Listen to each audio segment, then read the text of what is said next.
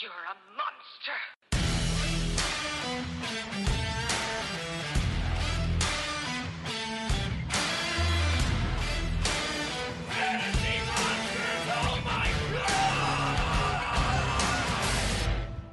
Welcome in to another episode of the Fantasy Monsters with your host today is Caleb. Dude, what the heck was going on on that Monday night game? I I was kind of embarrassed um, to even have, have stayed up and watched that whole game, but I don't know who I'm more frustrated with.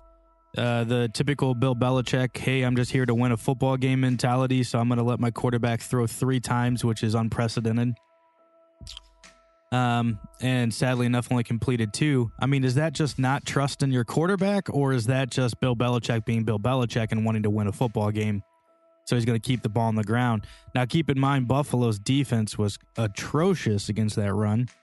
Rhamondre Stevenson had a pretty good game. Uh, Damien Harris broke a 65 yard touchdown, ended up getting a hammy. We'll talk about a little bit later. But I mean, if you can't stop the run, to keep running the ball. But man, it was just a weird, weird game. I do blame Buffalo for this loss more than I think uh, I will credit Bill Belichick. But hey, you let me know what you think. Was kind of upset that I stayed up and actually watched the whole game. But hey, again. Um, but hey, guys, we got some monster news. We're going to jump into uh, lots of stuff to actually talk about, and some stuff I wanted to chat about that I thought was really cool that I found out yesterday. Uh, so I wanted to share. So uh, Keenan Allen, hey, he hit the COVID list. It's going to be very interesting. We'll talk a little bit more um, about Jared Cook later in some of my streamers and sleepers for today. Um, but Keenan Allen being on the COVID list, I mean, he's going to be out. We'll see for how long. Sometimes, uh, you know, it could be he could miss two games or so, but might just be the one. Uh, well, so we'll have to see. Antonio Brown, um, I thought this was really interesting because uh, it came out that Bruce Arians said that we will address the future need or the future after he returns. So uh, to me, it almost kind of sounds like they're expecting when he returns maybe to cut him. I mean, I'm not really sure. I'm I'm very intrigued by by uh, Bruce Arians coming out and just kind of saying like, "Hey, we'll address it. We're not going to address it now. We'll address it when he comes back." But I mean, I know that they've got Tyler Johnson, who I was actually I really like, and then they've got Jaelon Darden um, there. But I I really like both of those wide receivers. So even this offseason, I was absolutely shocked that uh, they re-signed Antonio Brown with some of these other guys. Um, I think can be up and coming. Oh, and I can't forget about Scotty Miller, by the way, as well. But some of these up and coming guys that are just they're really talented. I mean, Tyler Johnson, I'm a big fan of. So I think he would have fit the Antonio Brown role without Antonio Brown. So um, keep an eye on that situation. Deebo Samuel is expected to play this week. Thank goodness, man.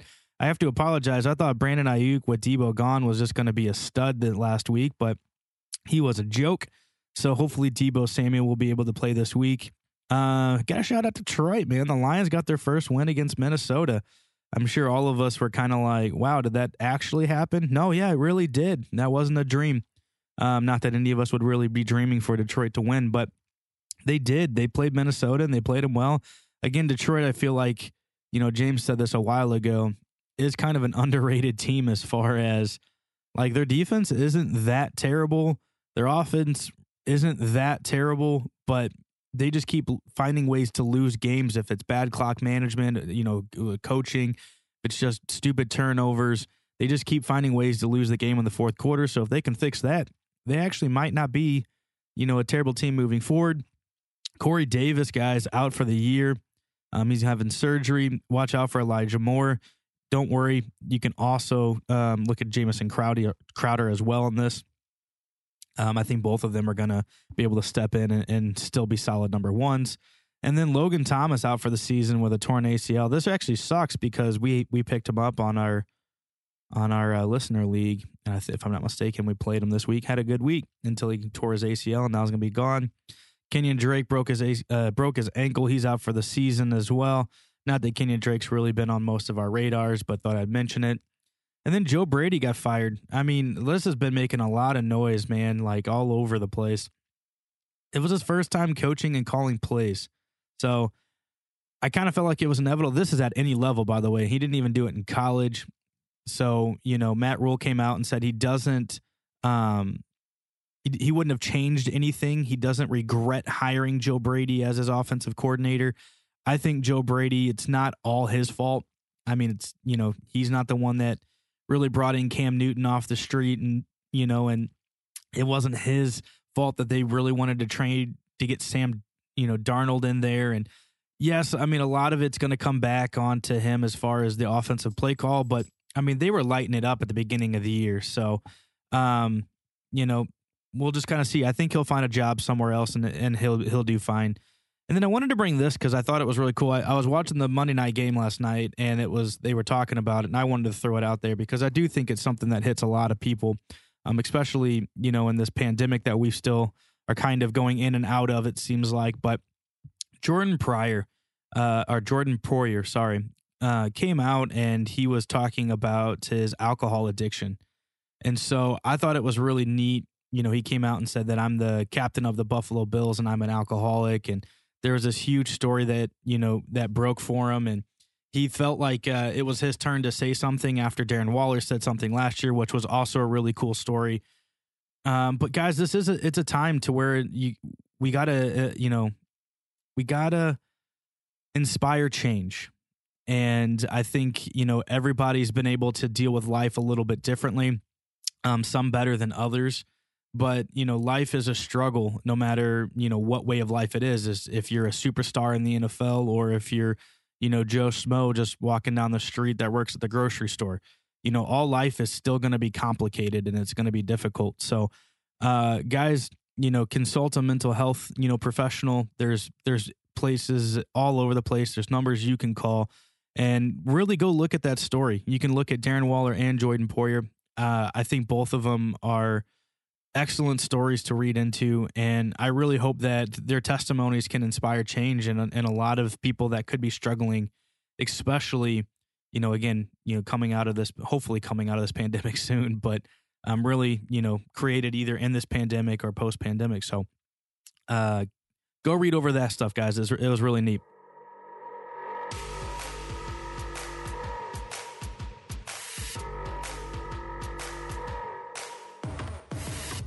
All right, let's jump into our streamers and sleepers for this week. Quarterbacks. Got Taysom Hill.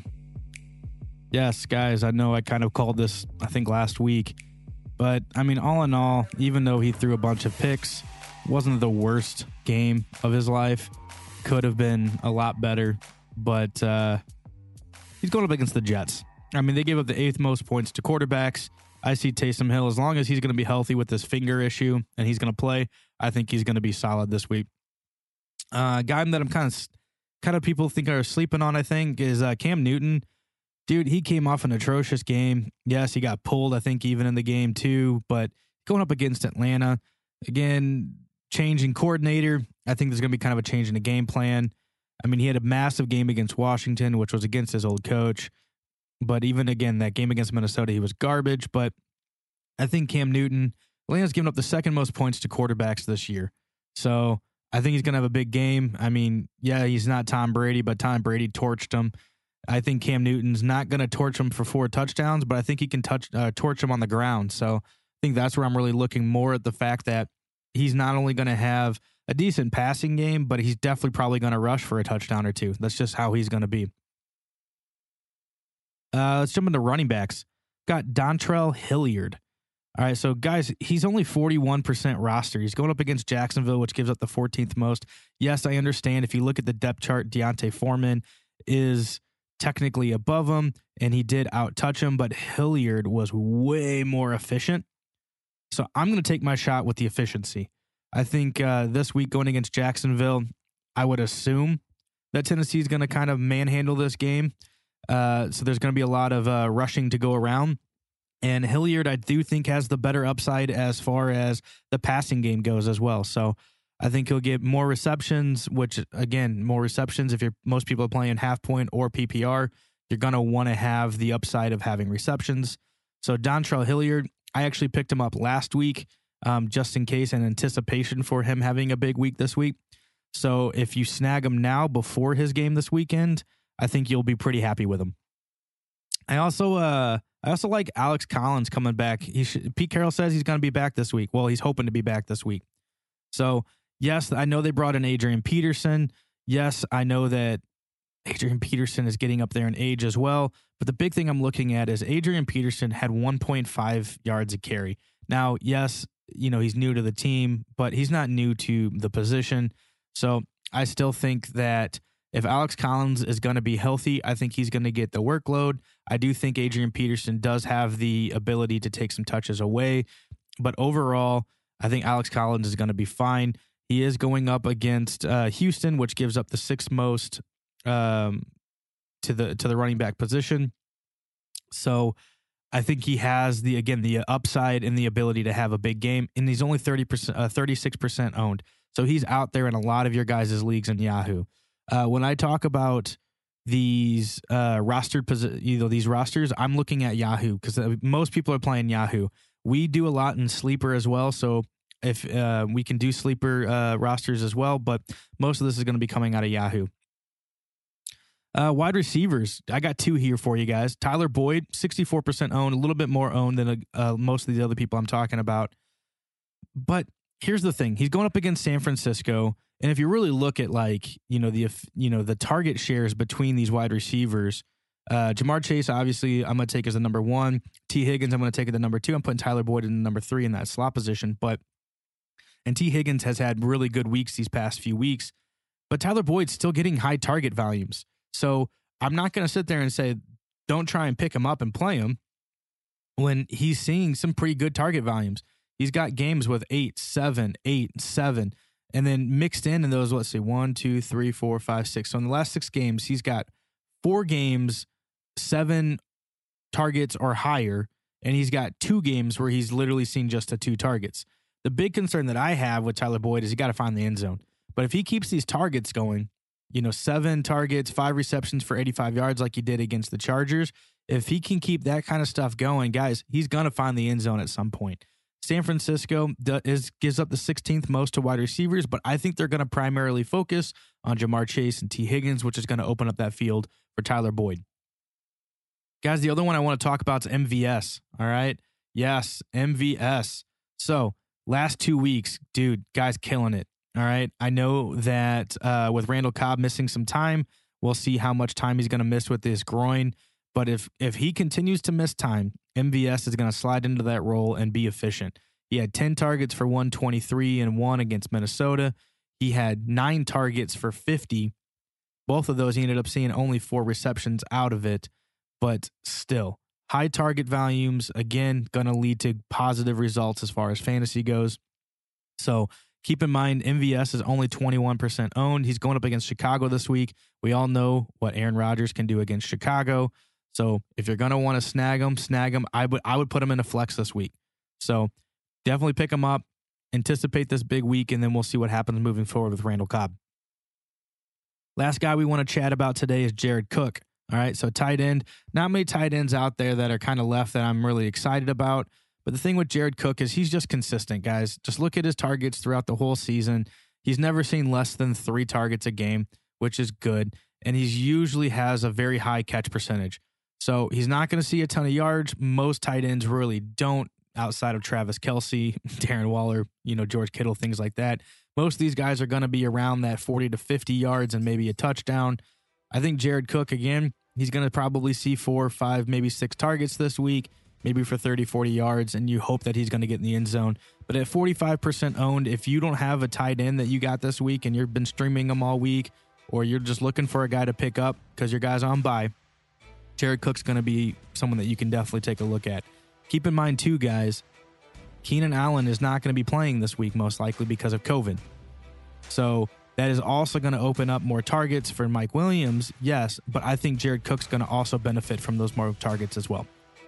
So, guys, that's going to be our streamers and sleepers for this week.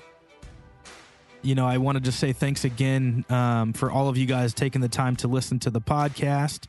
Uh, and don't forget, you can reach out to us. You can find us on our website at thefantasymonsters.com. And then you can find us anywhere on social media at the Fantasy Monsters or the Fantasy Monsters podcast. We're going to have, hopefully, this Friday, we're going to do a mailbag session for you guys. So please send in your questions and we'll answer them on the podcast for you moving forward into that weekend. But thanks again for listening to another episode of the Fantasy Monsters with Caleb. We'll catch you on Thursday.